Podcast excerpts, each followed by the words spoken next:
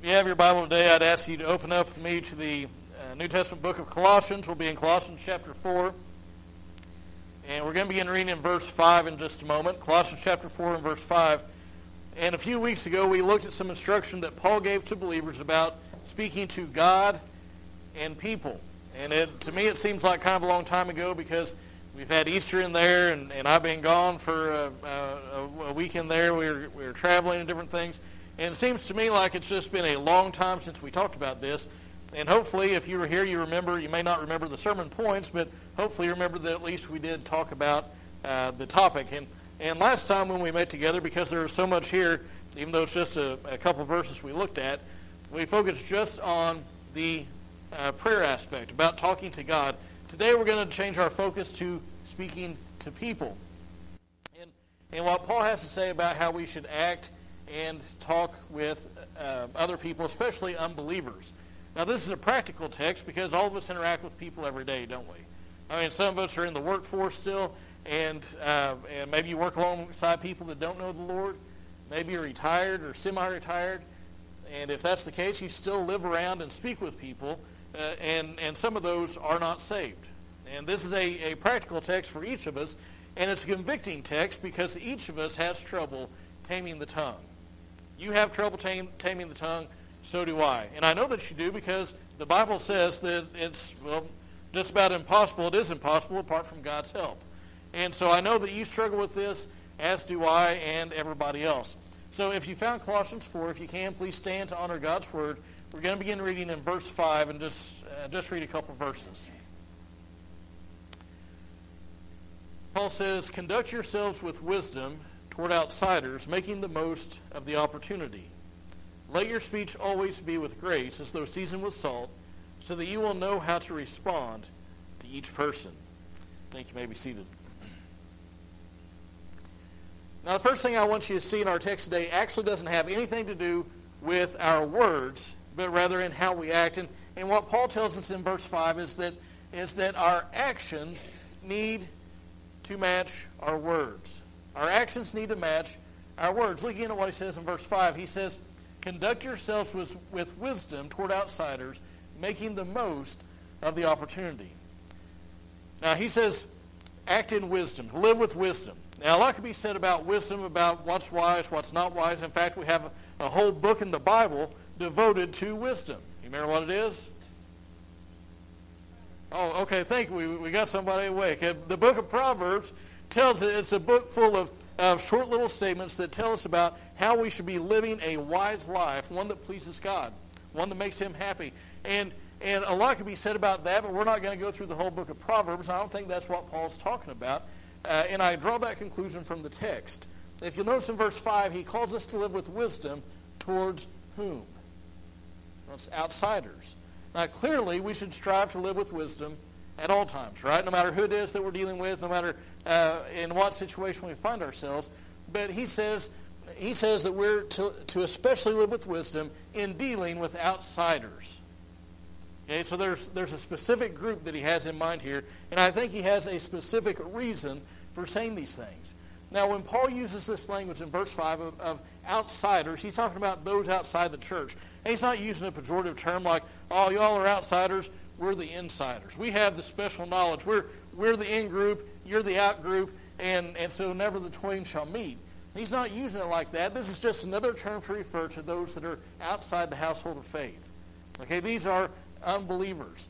And so Paul is saying that when you are around a non-believer, when you interact with people outside the faith at work, when you have a business dealing with somebody, in whatever way it is that you interact with these people, do it wisely.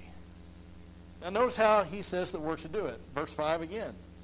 Making the most of the opportunity. Your Bible may say redeeming the time. This has the idea of buying up the opportunities or chances that we have that are presented to us by God.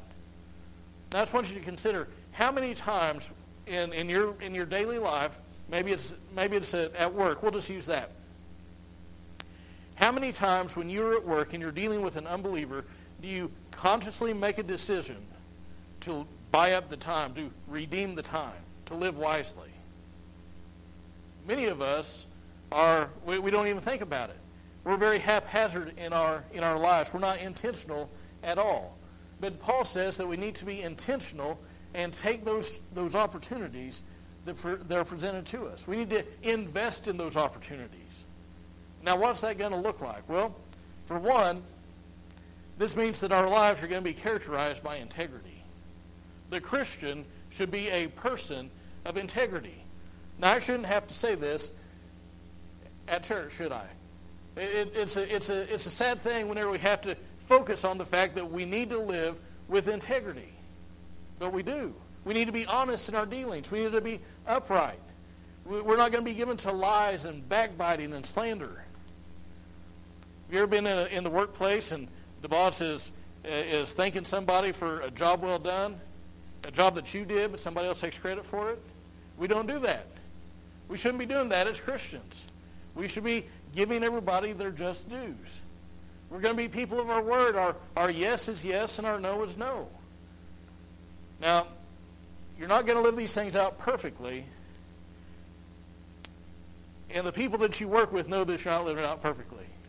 The people in your family know that you're not living this out perfectly, especially the longer you spend with people.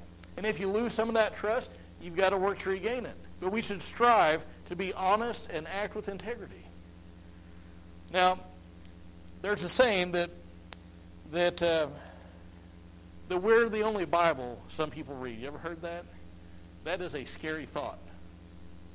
It's scary to me to realize that I may be the only Bible that people that I work with, people that is in whatever sphere of life that I come into contact with them, I may be the only Bible that they read, and that is scary. And it should be scary to you that people judge the worthiness of the Christian faith based on your life, but that's what they do. And the way that we live will affect how unbelievers view the faith, because every Christian is a witness. The question isn't whether or not you're a witness. The question is, are you a good witness? And when we go out and we listen, people don't care about your piety when you're a jerk. I mean, that's just the long and short of it, isn't it? People don't care how much you pray, how much you go to church, how often you go to Sunday school, how much you give to your church. They don't care about sermons, church attendance, anything else when you're out there lying. When you intentionally wrong people, when you cuss up a storm, when you cheat on your spouse. Said another way, our lives need to back up our words, because if people just hear words without the life to back it up, it's just a bunch of hot air. And that's what Paul says, verse 5. He says, live with wisdom with those on the outside, those who are not in the household of faith yet. Why? Because this is the connection I'm making between verses 5 and 6, because if you start talking right, like I'm going to tell you in verse 6, if you don't have verse 5 in place, it's just going to be a bunch of hot air. People are going to say, oh, well, that person goes to church. Well, that's nice. They cuss more than I do.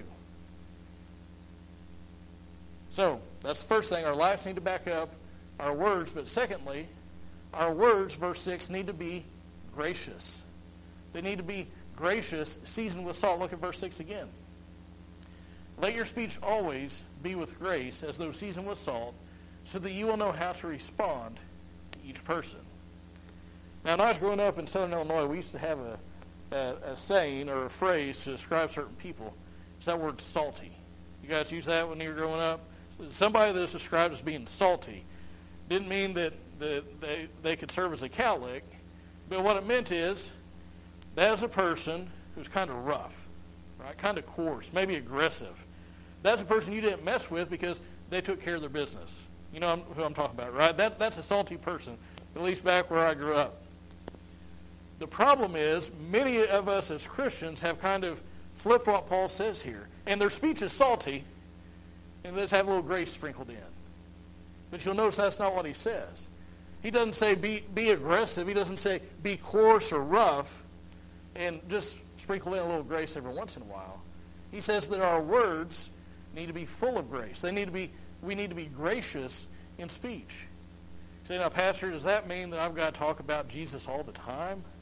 Does that mean I've always got to be talking about grace and salvation and judgment and all those things all the time, every conversation I have? If I go to work tomorrow and all that I say is Jesus this and Jesus that, I mean, they're going to run me out of the place. Is that what I have to do? And the answer to that is no. You don't always have to be talking about grace. But as Matthew Henry said many years ago, he said, though it be not always of grace, it must always be with grace. There's the difference. Though it be not always of grace, it must always be with grace. Though our discourse be that which is common, yet it must be in a Christian manner. In other words, whatever discussion it is that you are that's out there on the table, whatever it is you're talking about, you need to be acting like a Christian when you do so. See, sometimes we kind of compartmentalize our lives and we think that, well, when I talk about church, I'm going to talk this way. But when I talk about everything else, I'll talk that way. That's not the way it should be. It should be a Christian way of talking about all of it. But having said that, there are some things that Christians shouldn't be talking about, period.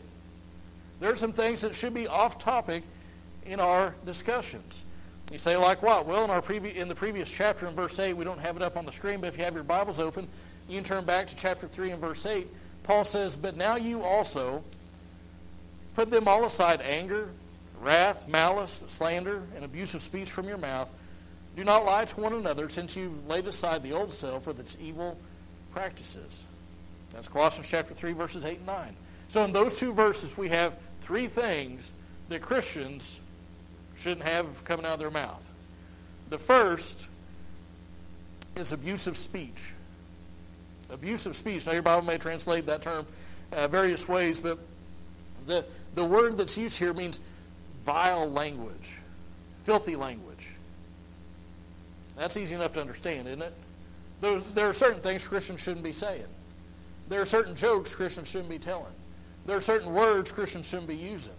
There are certain topics that should be off limits. Somebody says, "Pastor, that's nonsense, that's legalistic. Why shouldn't I just be free to say whatever I want? I'm going to heaven when I die. Isn't that good enough? Jesus has set me free. He who is free indeed." Well, let me ask you this. When was the last time you heard somebody tell an off-color joke and you said, "Wow, that person must be a Christ follower"? When was the last time you heard somebody, cussing up a storm and you said to yourself, "Wow, I wish that I was living like that. Wow, that person has something that I don't have. They're living different than me. They must be devoted to Jesus Christ"? How many times? Zero. And that's the point. Next, in verses 8 and 9, he mentions slander. That's talking about somebody behind their back. This has the idea of vilifying somebody. You might call it character assassination. Christians shouldn't be doing that to anybody. And then in verse 9 he says, "Don't lie to one another." Truthfulness should characterize the lives and words of those who name the name of Jesus. And I will confess, when I was younger, I had a terrible time with telling the truth. I got some of my worst, well, today they call them a beating. I got some pretty good, well, I got my britches dusted, we'll put it that way. We're telling lies. Stupid stuff, over and over again. "Jeff, see the rabbits?" "Yep." "Nope." But guess what? It was found out. And then I wasn't smart enough to learn from that one. Same day. "Feeding water to the dog?" "Yep."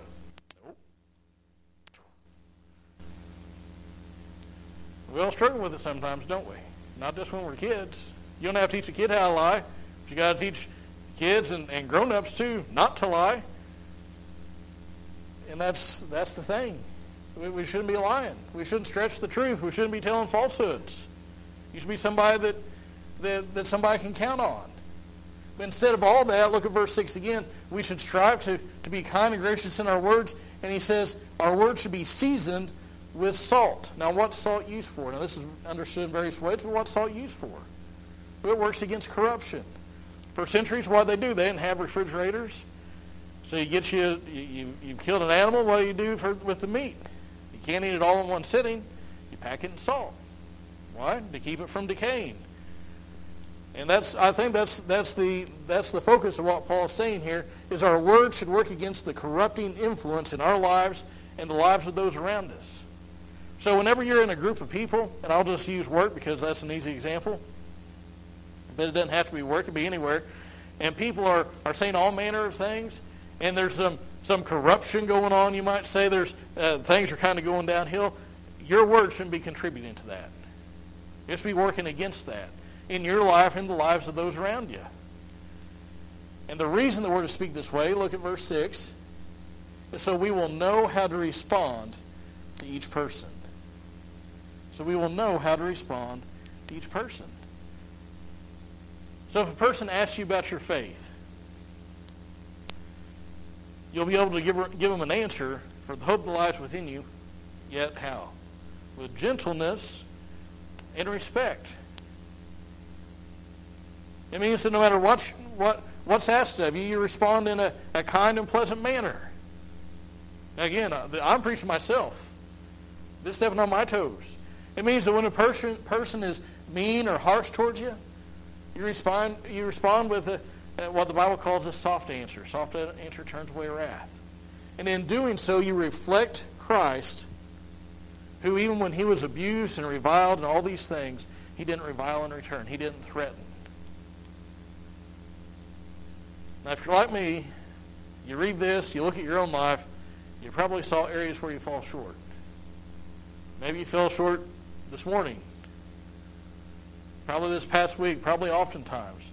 Maybe you thought of jokes that you've told that you shouldn't have. Maybe you thought of times when you badmouthed somebody behind their backs. Maybe you thought of those times when you've been upset and you've used profanities. Maybe you've been reminded of somebody who asked you about your faith, but instead of responding with gentleness and respect, you gave them both barrels several times. I remember Scarlett had a conversation, a meeting with somebody in a book club or something, and there was somebody in the group, and I don't remember all the details, but somehow the Bible had gotten brought up, and he had some misconceptions about how we got the Bible. And, you know, he was skeptical of things. And Scarlett responded and basically said, "You should talk to my husband because he knows more about this than I do." You ever had somebody do that to you? They put you on the spot. So we set up a meeting.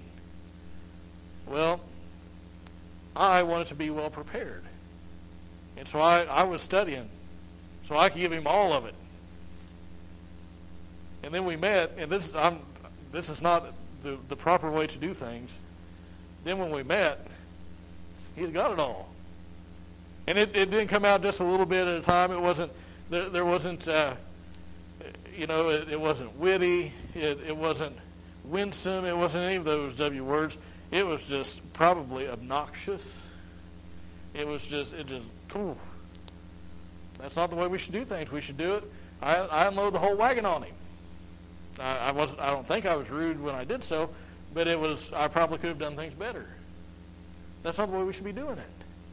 James says, if you can control your tongue, you can control your whole body, because taming the tongue is very difficult to do. And in those times when we fall and when we fail, we need to confess to God, ask for His forgiveness, and move on. Because you sitting there wallowing in self-pity ain't gonna help anybody out. Jesus himself said that one day we'd all give an account for every careless word that is spoken. And that's a frightening thing. I mean, again, you think about how many words you say in a day. Think about the types of words you say in a day. And one day you'll stand before God. Thankfully, those of us who are in Christ, we don't have anything to worry about as far as our eternal security goes, because we've been bought and paid for by the blood of Christ on the cross. But I just want you to think, you don't have Christ in your life. You're going to have to give an answer for that. You are under God's judgment. And what are your words going to testify about you? Say, "Pastor, my words are pretty good." They're not good enough. And even if they are, you're still a sinner in some other area. You say, "Well, just a little bit of sin is all right, isn't it? Isn't God gracious enough to let me on in?" Listen, a mirror doesn't have to be completely shattered for it to be broken. And you don't have to break every one of God's laws to be a lawbreaker. If you break any of God's laws, whether it be lying, adultery, any of them, it's enough to send you to hell. But the Bible says that on the cross, Jesus bore our sin. If you'll put your faith in him, if you will repent of your sin, you'll have that sin forgiven, and you'll be saved. If you've never done that, I invite you to do that today. Why don't you stand with me as musicians come? And as you stand, I'd ask you to bow your heads and close your eyes.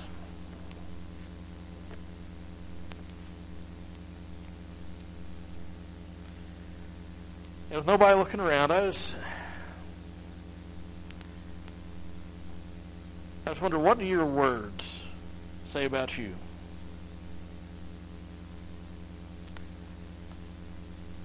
If somebody didn't know your motivation, if they didn't know the earnest desire that you have to follow Christ, they didn't know about your church attendance, they didn't know about any of that stuff.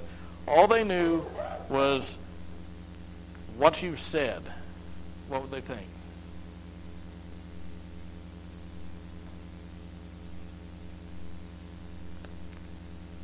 That's an unsettling thought.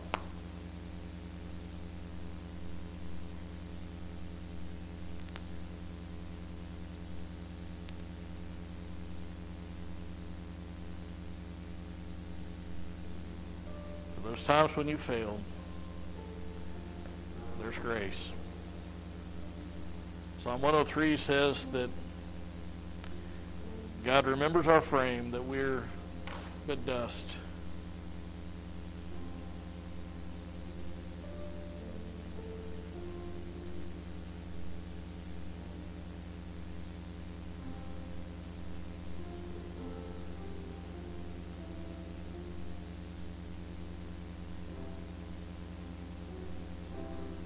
Maybe there's somebody today that you need, maybe it's in church, maybe it's somebody you need to call up on the phone after church, and you just need to tell them, you need to apologize for the things that you've said, for the way that you've said. Maybe tomorrow when you go into work, there's somebody you need to say, you know what, I apologize for the way I acted on Friday.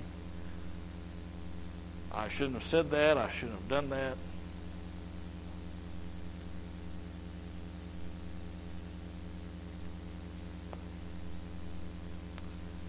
Maybe, again, you're here and you've never accepted Christ as your Savior.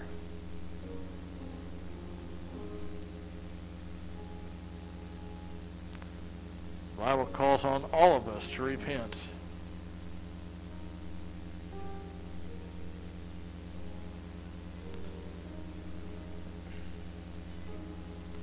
Our Heavenly Father, Lord, I ask that you'd move in our hearts .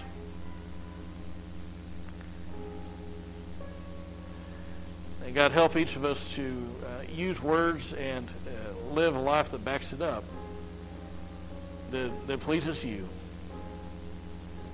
God, forgive us when we fail, because even the longer that we stand here and consider our lives, the longer that we pray, the more that is brought to mind times that we failed. God, I ask you to help each of us to live with wisdom towards those on the outside. And for the person who doesn't know you, I ask that you draw them today. In Jesus' name, amen. That's all.